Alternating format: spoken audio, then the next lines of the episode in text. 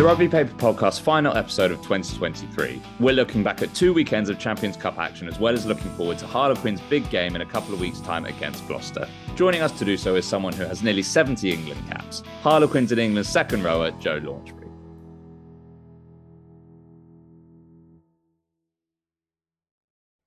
Before we kick off this episode of the pod, Christmas is coming up, everyone.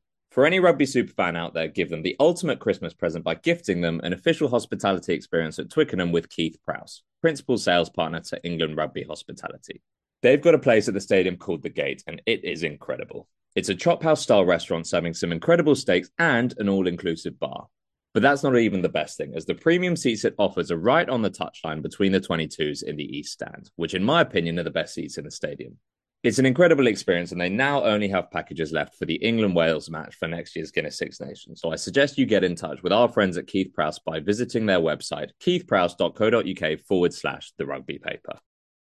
Welcome back to the Rugby Paper podcast. Um, just a brief reminder of the sort of new fortnightly episode schedule until the Six Nations. So if you missed us last week, now you know why.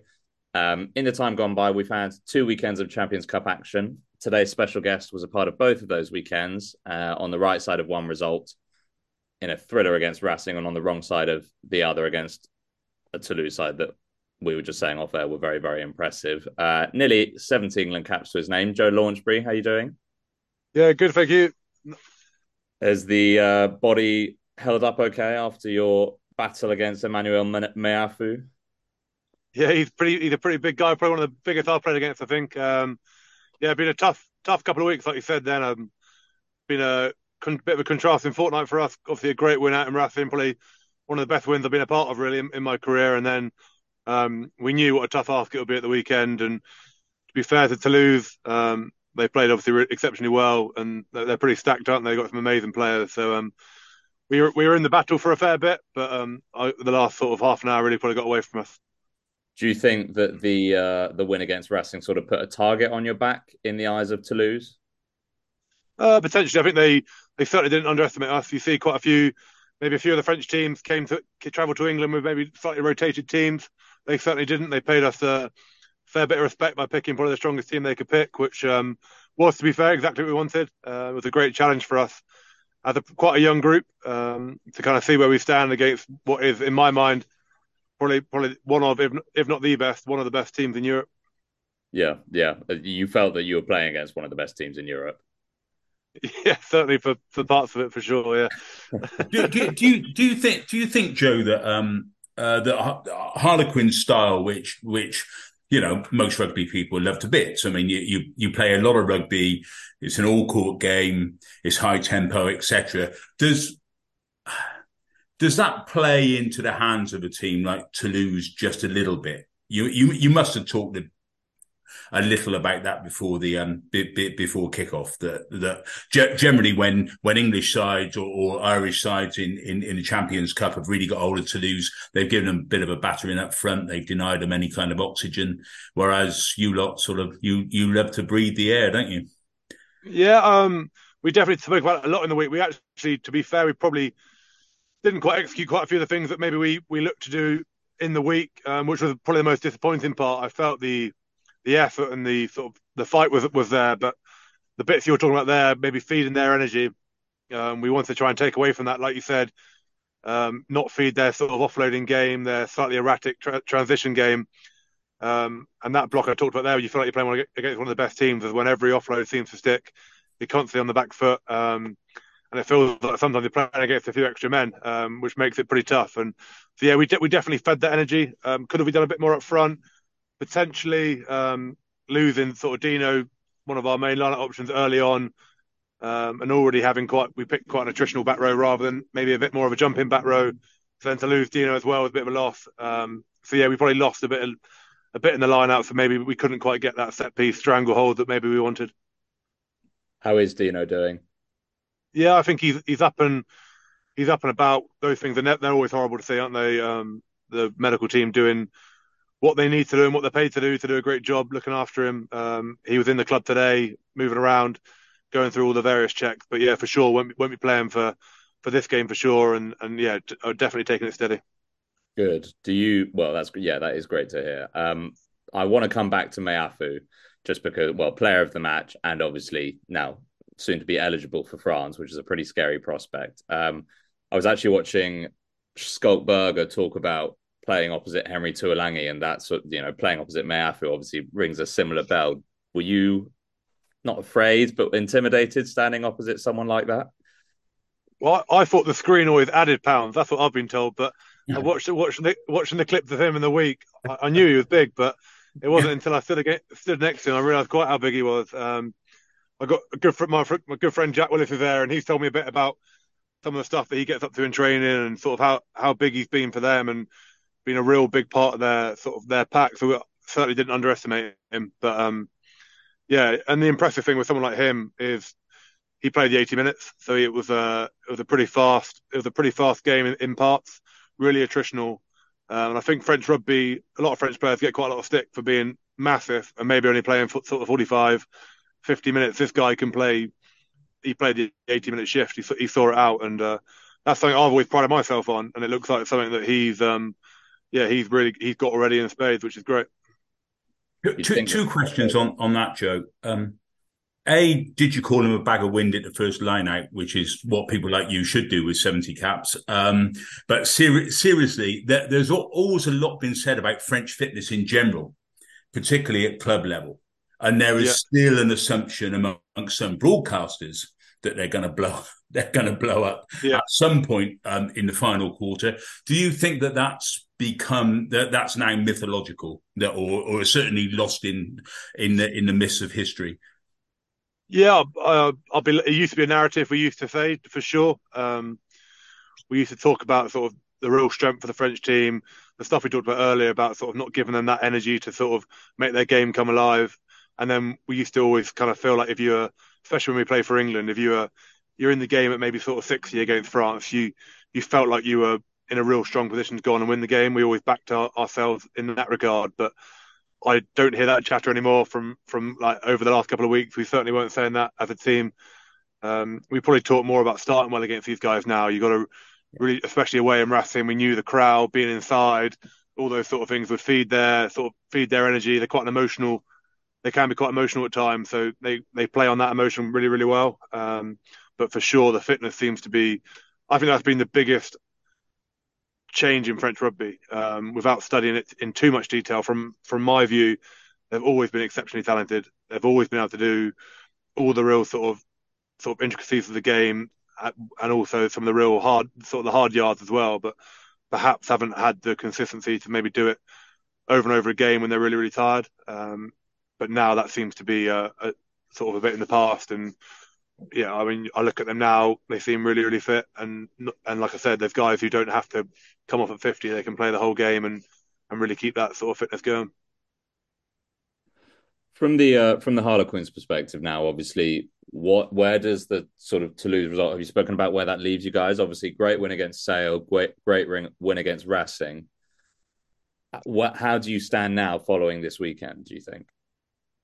Yeah, I, I feel we're in a really we're in a pretty strong place. Really, um, we know how how quickly these games come over Christmas, and I wasn't here last year, but the boys have talked a bit about this is the period that we probably got wrong last year. Um, Quins lost a few games around this Christmas period, and because they're so sort of condensed, bouncing between Europe and Premiership, we drop into the Premiership now for three games, and if you don't get it right, three games is actually quite a big chunk of the season nowadays. So um, we have to kind of slot back in really well, and there is a bit of disappointment about last week. But if you take the two week block as a whole, we've come away with five points um, in games that probably outside people maybe wouldn't have given us too much of a chance in. Um, so, whilst frustrated to not get anything out of the game at the weekend, we probably should have got something out of the game. Um, I don't think we're we're certainly not disheartened by that. And yeah, the attention goes straight back to a to a game this weekend against a team who are being talked pretty highly about by journalists, media, and, and, and rightly so. Bath have been really strong so far. They've probably been the most improved side in the league, um, for sure so yeah, we've got a, a, a, big challenge to sort of sink our teeth into this weekend.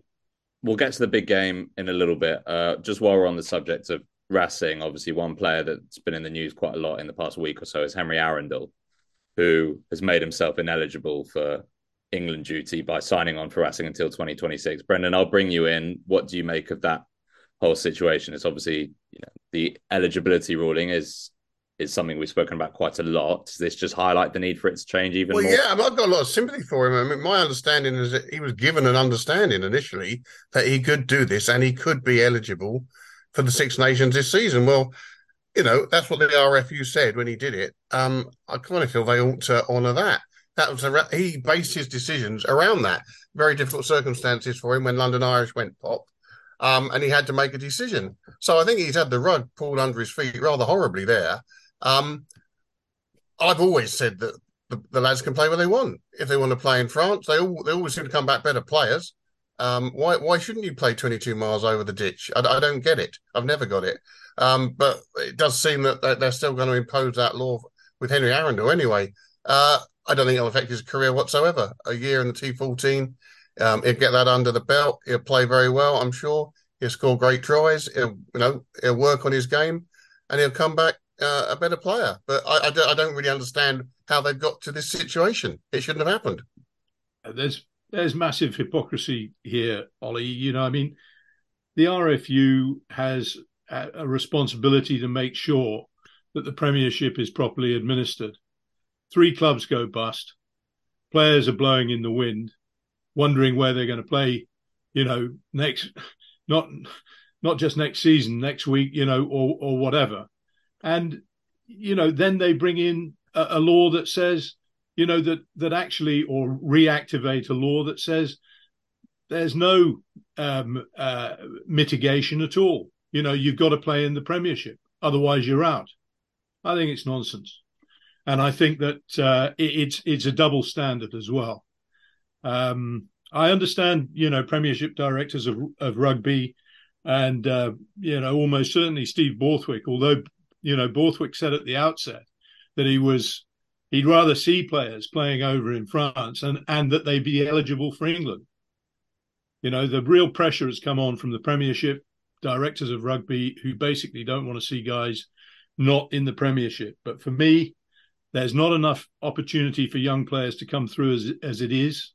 There are a huge number of uh, non-eligible overseas players who've got dispensations because they're South Africans or South Americans or Pacific Islanders playing in the Premiership already. And, uh, you know, one of the big difficulties is getting young English players to get game time at the right level. Joe, can I ask what you think of all of this? Obviously, you mentioned Jack Willis earlier. He's presumably going to be faced with a similar conundrum soon. Um, and I know post World Cup, he was looking at talks with the RFU for potentially being able to continue that um, eligibility through the, the sort of obviously Wasps anomaly, so to speak. What do you make of it all? Yeah, I think, I obviously Henry's going through it now or, or just gone through it. And Jack was in an almost identical situation, as were a number of my sort of ex colleagues and, and guys from Worcester we had choices to make really. Then do we go overseas and kind of put a, put an end to international aspirations then, or or do we stay? And I at the time chose to go to Japan. I felt that was the best opportunity for me. And and in terms of going going abroad and playing abroad, I think I can speak from my experience. It's something I would never have done, but I'm so grateful that I got to do it and absolutely love my experience. Um, I I did it at a slightly different, obviously, stage of my career to Henry, but Henry hasn't just gone like I did to Japan. He's gone to an, an extremely elite team in, in France, coached by one of the one of the, a great coach, one of the one of the best coaches I've been coached by. Um, so yeah, Henry's going to come back a better player, um, hundred percent. The the rule around it, yeah, I mean it's it's tough, isn't it? It's a rule that's been it's almost they're at the point now where if they changed it, it would almost they've they've gone so far down one road with it, and there's been a lot of players who have taken contracts in England in order to carry on with their international career. And I'm sure a whole bunch of them would be aggrieved with the idea that they've done it and then someone else thought so. Uh, but I guess at some point they have to put the line in the sand and, and say this is this is what we want to do moving forward. Um, I can see why young guys want to go and try their hand in the French league. It's uh, every weekend seems to be a huge competition and a huge challenge. And uh, obviously, the easy throwaway comment is to say you're going for money. Um, and I'm sure that is some people's sort of motivation. But I also think it's a fantastic league to go and sort of le- learn about yourself and, and also improve as a player. Interested by the sort of framing of obviously some people stayed in the UK or stayed in England rather to uh, to hold on to their international aspirations, and obviously Jack Willis went to France, kept playing for England. Henry Arundell obviously has gone to Racing. Initially eligible for England, now now no longer is. What do you make of the sort of? Do you think that those decisions were made with the expectation, almost, or the hope that the RFU would change it at least so that if your move was enforced by, obviously the the really sad events of last year with three clubs going into administration that that that that loophole would still be enforced however long you want to play there because obviously you move country move to a new club it's it's destabilizing. You've done it twice in the last year. Yeah may, may, maybe. I, I, can't speak for every individual case but i think Nick's point's the the the, the point really is obviously it doesn't take a you don't need to look too deep into it to, to realize that the finances in the english game are different and clubs aren't in positions to just be offering contracts left, right, and centre. Um, obviously, I've been through that experience myself, and, and I, am extremely thankful for the chance to stay in England myself. And but that was a family decision to stay stay in England. We were desperate to stay in England, and coupled with the fact that I got a chance to come to a great club at Harlequins, I feel very extremely fortunate. But a lot of guys didn't get the opportunity, and someone like Jack didn't get a huge amount of opportunities in England to continue to play rugby here. So then, what's he faced with? He's faced with uh, potentially an opportunity in England, or he's faced with the idea of going to, like I said earlier, a huge club in, in Europe. And from a rugby point of view, seems like a no-brainer. Um, but he is passionate about playing for England and desperate to play for England. Um, and I think he's proved that in the way he's played. And is Henry in the same boat? I don't know. I don't know if Henry had offers in England or not. But if I, I guess it's not quite as simple as just saying uh, they didn't want to stay in England. Sometimes it's a it's sort of comparing two different things really, and get a contract sort of late notice, last minute, especially if you're a player of England's aspirations. It's extremely hard to fit yourself into into a cap, which is the maths don't really work on anyway. And, and there's another way of looking at this. Um, Henry Arundell's one of the hottest properties in the world. If he comes back, he won't be on a bog standard salary. If he gets his, his market value salary, that's money that would probably employ two or three, maybe four players in that club on, on, on average on their normal salaries. So to bring him back, you have to make a big disruption to the club he's going to. Uh, plus, he was already promised he could have that this season in the top 14 when he made his informed decision to uh, to go to Paris. So um, I think you know the RFU's behaviour of this has, has, been very poor. Haven't they just dug themselves into a, a bigger hole? I mean, you you you referred to your time um, back leading into 2015 and under Stuart Lancaster. Um, I mean, this this kind of thing was in place then, but there was always Stuart always spoke about unless exceptional circumstances occur. And the RFU never actually defined what the exceptional circumstances were, which is quite clever, unusually clever for the RFU, I would I would argue. Um, and and it, obviously it obviously meant that if if somebody was absolutely if, if there was a, a rash of injuries in the same position, obviously that's an exceptional circumstance. But it was also completely clear that if someone was totally playing the house town in France and was self evidently a key member of the side or would be a key member of the side, then allowances would be made. So there doesn't seem to be that kind of flexibility at work now with the RFU, which is which is a, a little bit odd. And they find themselves flying in the face of, of pretty much everything that's going on everywhere else in the world. I mean, we know New Zealand don't pick from outside of New Zealand, but crikey, they don't have to make some compromises in shipping players out on sabbaticals and letting them go to France for a chunk of time. As long as they're around for a World Cup selection, then that then that's fine. And I would have thought it's not beyond the wit of man to make sure that any English player playing in France, as long as uh, they're available pretty much contractually for when they're needed, uh, or the lion's share of when they're needed. I really don't see an objection to people playing abroad. It broadens their horizons. It makes better players of them, generally speaking. Even James Haskell came back a better player. Even James came back a better player from his travels. But there's also, you know, I mean, there's another just a logistical factor here, and that is is that all this stuff about you know a mass ed- exodus of English players going across to France it's actually it's completely scotched by the the French regulations, the JIFF regulations, which stipulate. I think this season it's got to be, I think it's seventy five percent or more of players in those top 14 squads have got to be French qualified. Yeah. Would it be the, same in the Premiership? I mean, the Premiership seem to, you know, some of the Premiership owners seem to want to have their cake and eat it Hmm. all the time. You know, they want to stop players going, you know, going g- going to Europe, and yet they, they stack Premiership squads with people who are not, you know, non-English qualified. The days have gone, Nick, haven't they? When the, when the French couldn't find a tight end because they were all Georgians, and they couldn't find a wing because they were all Fijians. Those days have gone. As you say, the, the JIFF regulations are far tighter over there now, and they're they're they're, they're awash with players. They, they they have as many players as they need, and probably more than they can use. And English players have got to compete against, you know, players Yeah. from all over the world for those contracts. Yeah. You know, Which is good for them. Not simple. Which is good for them. Yeah, yeah, absolutely. What are the odds of Henry Arundell playing for France in four years' time? That's a, that's a bit mischievous. Um, Yeah. well, wo- world rugby are capable of anything, as we know. it's a hand grenade that landed in the middle of the channel, Ollie. right. Um, I want to preview the big game very, very quickly, Joe. Um, I'm not sure you know about this actually because you weren't in contact with me before the podcast. You're in contact with Nick Powell, but we do a little random rugby 15 section, which is just 15 quick fire questions about you and your career. Um, Yep. if that, if that works with you, and then we'll preview the big game. No problem. Cool, awesome. Nickname, Uh, launchers. best rugby memory, Uh, England first cap. most embarrassing rugby memory, Uh, don't know actually. Luckily not too. I dropped the ball over the line. One of my first games at Wasp early on. Nothing too crazy. tune. Luckily. Pre-game tune. Um, I I don't listen. I I'm that's one thing. I don't have, ever have headphones on before the game. So whatever's in the change room, I like to listen to the crowd when I'm walking in and stuff. post game meal. Uh, pizza. Nice. Best player you've played against.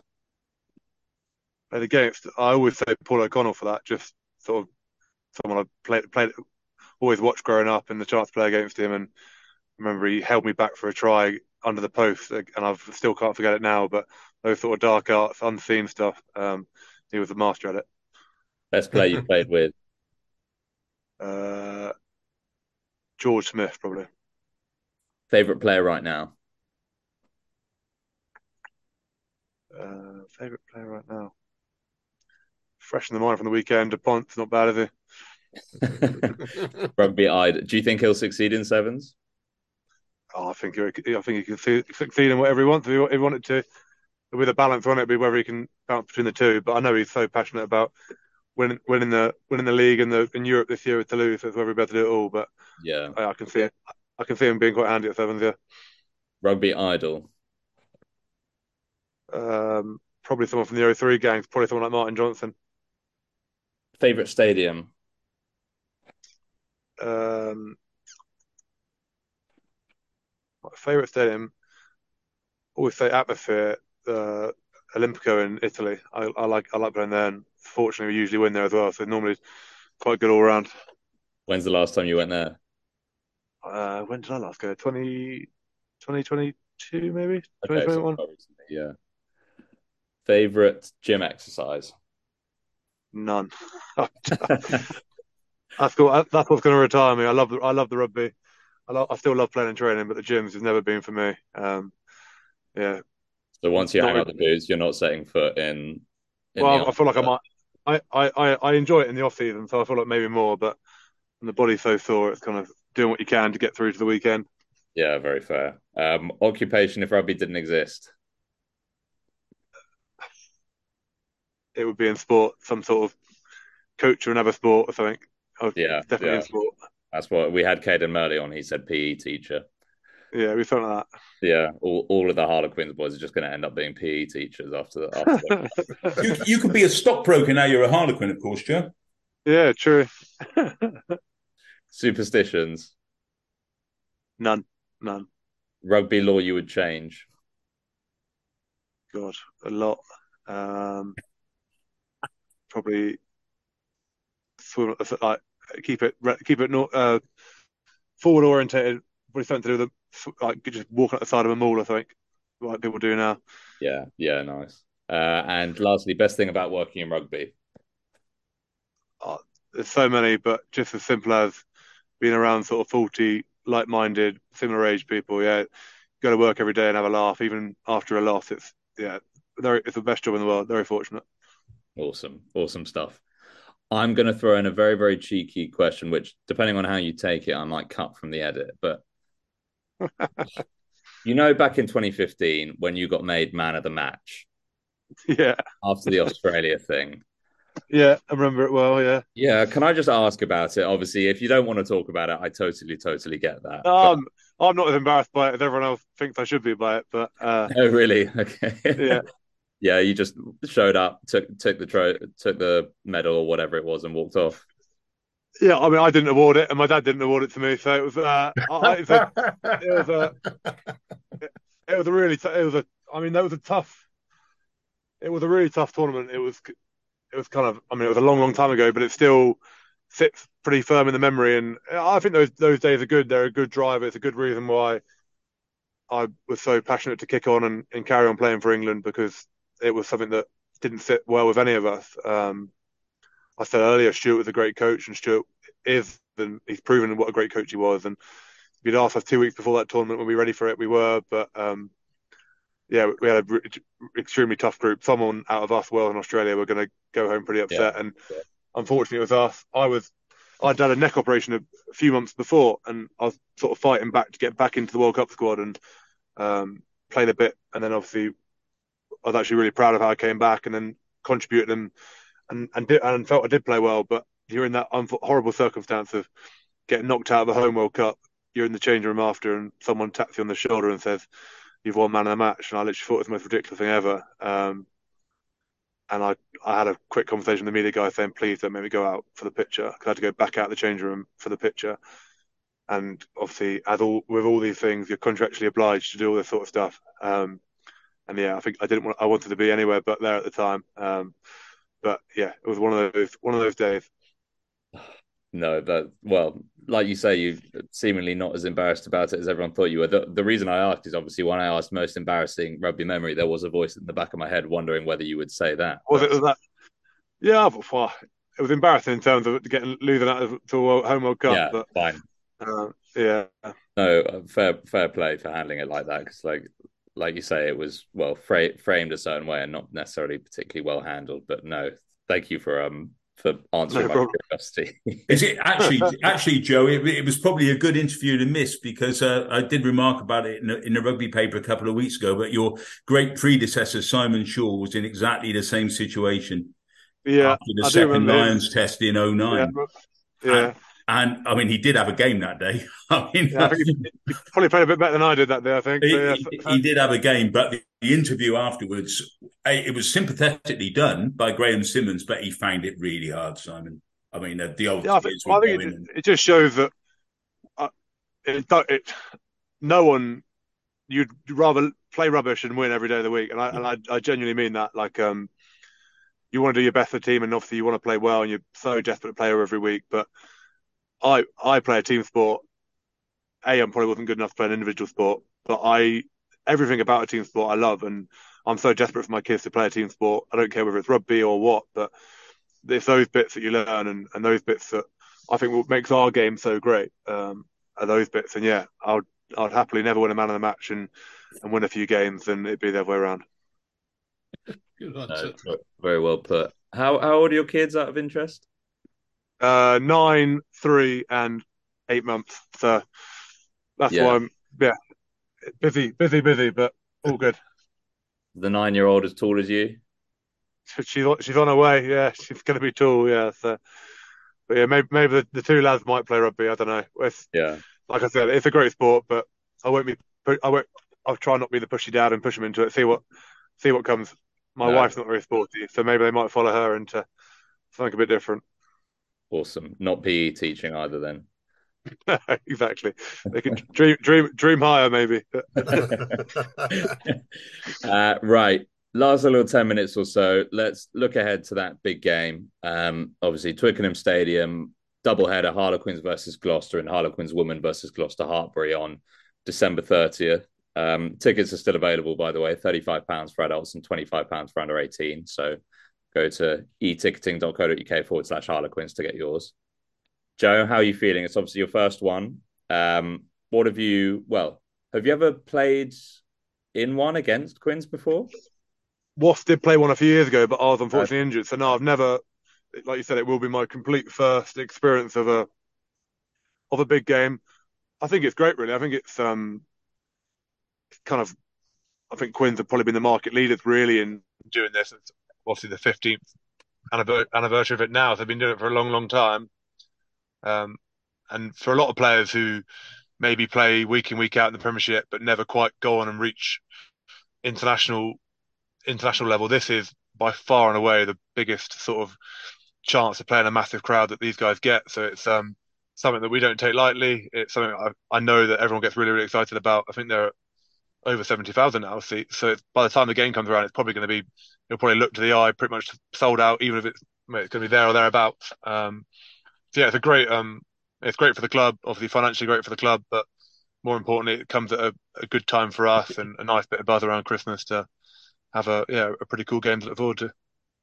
It is that big, but I think it's the biggest annual club match in the world, or that's certainly how it's billed. Um, you get a nice, unique kit for it. Obviously, Twickenham absolutely packed out, like you say. You mentioned just on the rugby front, you mentioned that last year the chat in the, sort of in the squad is that you didn't get that sort of bit of the season right. Just talk about why around end of December time, January, obviously Quins didn't, you know, would have liked to have made playoffs last year and they didn't. Why it's such a pivotal point in the in in the in the season? Yeah, the I mean, firstly, the games are so tight at the moment. It, it is literally it can sometimes be you can play well but not quite get the result. Um, what we've I, feel from coming in my, myself and a few other players and Danny Wilson, the coach, should just try to build a bit more consistency within within the group. Try and regard take the result out of it. Can we be consistent in our performance week in week out? Um, try and not just look at purely results. Can we play the way we want to play and be consistent week in week out? And that's the challenge in itself. Um, I also think it's an e- potentially an easy excuse, but um, as you talked about right at the start of the, of, of the show, Quins traditionally like firm tracks, like a bit of sunshine to play maybe the, that real style. The English season kind of split into three. Really, it kind of starts pretty pretty decent weather, and then these sort of three months in the middle now, are, especially some of the pitches in the league, uh, are pretty pretty hard to play that sort of style in. Which can be really wet, and and then obviously it clears up again back towards the end of the season. So we've tried to build a bit of a game this year, which allows us to be sort of a bit more be able to play to whatever whatever we need to win at the weekend. So yes, we still have a DNA of wanting to attack and score tries, but hopefully we've we've also got a set piece which can which can live with some of the teams in the league as well, and and, and our defence needs to continue to improve. But I feel like it is on on on an upward path. Um, so yeah, th- those are bits really. As for the ins and outs of why the game's got away, maybe not too sure, but um, but yeah, this is a, like like I said, it's a huge huge block of the season really. That's very interesting because obviously you mentioned the Quins blueprint and how it's typically running rugby. Um, and obviously against Racing, it was seen that Marcus Smith was obviously front and center of that very, very great win. How do you think? I know you've not been a teammate of his for too, too long, but how do you think he's remodeling his game to be able to play by the blueprint that is more more suitable for those conditions where like you say it's not necessarily the the flat track with you know dry dry grass and sun and sunny weather yeah it's one of the things i was personally excited about coming to quins for um, a whole host of reasons but one of them was the chance to play with marcus um, being in and out of some england teams with him um, so knew knew him personally knew knew how good he was um, but i guess i've kind of grown up playing with sort of Fordy and Faz really, and, and and what they're all about. So for me to have the chance to come and see Marcus play, try and help him if I can in any, in any sort of way, but fundamentally just sort of see how he operates week in week out. And yeah, I've been really really impressed with him. Obviously, exceptionally talented. Um, I think you see how he was against Racing, that sort of indoor firm track. I, I don't know if you want many other ten sort of steering you around the pitch. Um, but yeah, he's he's going to continue to improve for sure. Um, so yeah, no, really enjoying really enjoying sort of playing with him, seeing what seeing how he sort of prepares in the week and how he leads the team. he's obviously still a young guy, but sort of the control he has over the players here is, is yeah, great to see. Can I ask you one thing, Joe? It's not on, on, on Marcus Smith or any individual, but you, you mentioned earlier that that generally speaking, Premiership games are pretty tight. I mean, a, a, hell of a lot seem to go down to the last five, six, seven minutes. With the laws as they are, and the way referees tend to approach those very closing stages, how do sort of experienced players like you uh, try to ensure that you're not you're not left just waiting for the opposition to make a mistake so that the game ends? Because the risks of you going for turnovers and getting pinged and ended up five minutes from your own line, uh, five meters from your own line. They're just very, very high. It just seems to me that teams have to defend completely differently in the last five minutes as they do at any other point in the game. How, how do you begin to approach it if you're not in possession? Yeah, if, it's um, it's quite it's, it's a it's a hard point, really. And, you, and like you said, you do see the nerves sort of come in those last those last bits as well. For me, what what I think is massively important in that time, and it's easier said than done, is is territory, um, and that's why I feel. I, I and I and I understand it, but I sense supporters' frustration late in the game when you're still trying to really, really fight hard for territory. Maybe see a little bit more kicking, and I understand that that can sometimes be. You can see that as a as a negative, but if you give away a penalty on the halfway line, you're immediately going to get kicked into the corner. You're immediately under the pressure just builds then. You're pressure on pressure on pressure. So wherever you're deep in their half, it's obviously a, a hell of a lot, hell of a bigger ask, and you and you sense there's a, a lot more comfort. Um, but yes, disciplines again. Dis, discipline goes. I mean, the stats of discipline are, are, are crazy. It's, it's pretty. It sounds pretty obvious, but if you if you give away invariably if you give away more penalties than the other team, you, you normally end up losing. It's kind of as simple as that, really. Um, so sort of working with the ref, understanding what the what the ref's giving. Every ref have penalties that they prefer. Some favour the attacking side, some favour the defensive side. So understanding that a little bit, we've got some guys who are unbelievably unbelievable at jackling. Guys like Will Evans are league leaders really in, in that side of the game. But have it with that, you're you're constantly on that tightrope really of, of giving away penalties. Um, but it, it's the way that that, w- that we like to play and keep pushing the the envelope, so to speak, at, at, at Quins. Uh, there was like one killer turnover in the World Cup, wasn't there? Sam Whitelock um, in the in the New Zealand Ireland game after that last 38, 39 phases, was it, chaps? I mean, it was a, a, a huge, yeah, long attack, and you just that, wondered that, whether. That's the thing. If you if you don't have if you don't have Jack in your team and you don't have that sort of guy, teams now can be so competent with ball in hand. You, you're waiting a long time for a knock on you can you can have the ball. They, teams can have the ball for a long, long time, and at, at, times you've got to exert your. You can have all the best systems in the world defensively, but if you're slowly getting marched back a meter here, here and there uh, over time, you're gonna that pressure's going to creep up. So yeah, it's a it's a fine balance um, for sure, and, and, yeah, we've certainly got it wrong at, at, at games at the end. Uh, we've made poor mistakes and sort of given pressure right back onto them, but I'd like to think more often than not we get it right just in terms of the opposition, Gloucester, they're obviously not where they'd want to be in the table. Um, I think they're just above Newcastle. But you also mentioned that in the Premiership at the moment, we spoke about um, Newcastle being an, an, exception to this, but you've got nine really closely packed teams in terms of the in terms of ability. So presumably, you're not seeing Gloucester's placing in the league as any sort of indication of how close the game's going to be. No, uh, Gloucester beat us week one, so we yeah.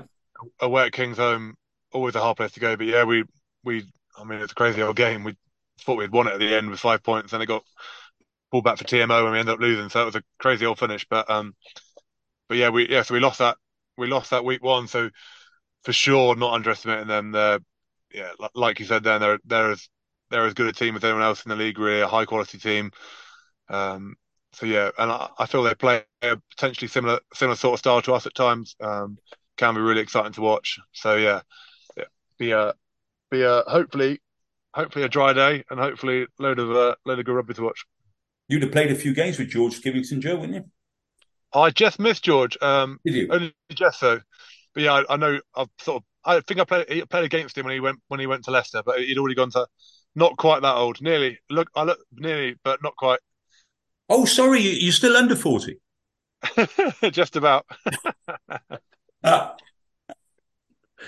Right. Well, go. Uh, tickets are still available. Like I say, December thirtieth, and you obviously get the double header of the uh, Gloucester uh, Harlequins women versus Gloucester Hartpury as well. So do go and grab your tickets. Um, Joe, I can see. Well, it's getting dark where you are, so I'll let you get on the road from wherever you're you're parked. But go well this weekend and go well at Twickenham on the thirtieth. And thank you so much for your time.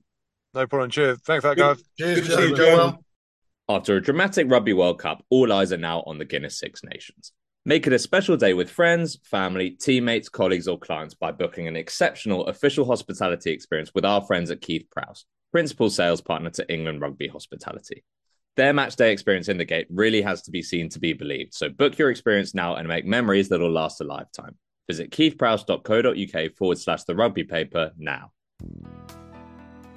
Thanks for listening to this week's edition of the Rugby Paper Podcast. And don't forget to subscribe on whichever podcast platform you use and recommend the show to your friends. The Rugby Paper is available to buy every Sunday, and to make sure you don't miss it, subscribe through our print, digital, and online options at therugbypaper.co.uk forward slash subscriptions. That's therugbypaper.co.uk forward slash subscriptions to get all our content for as little as 14p per day.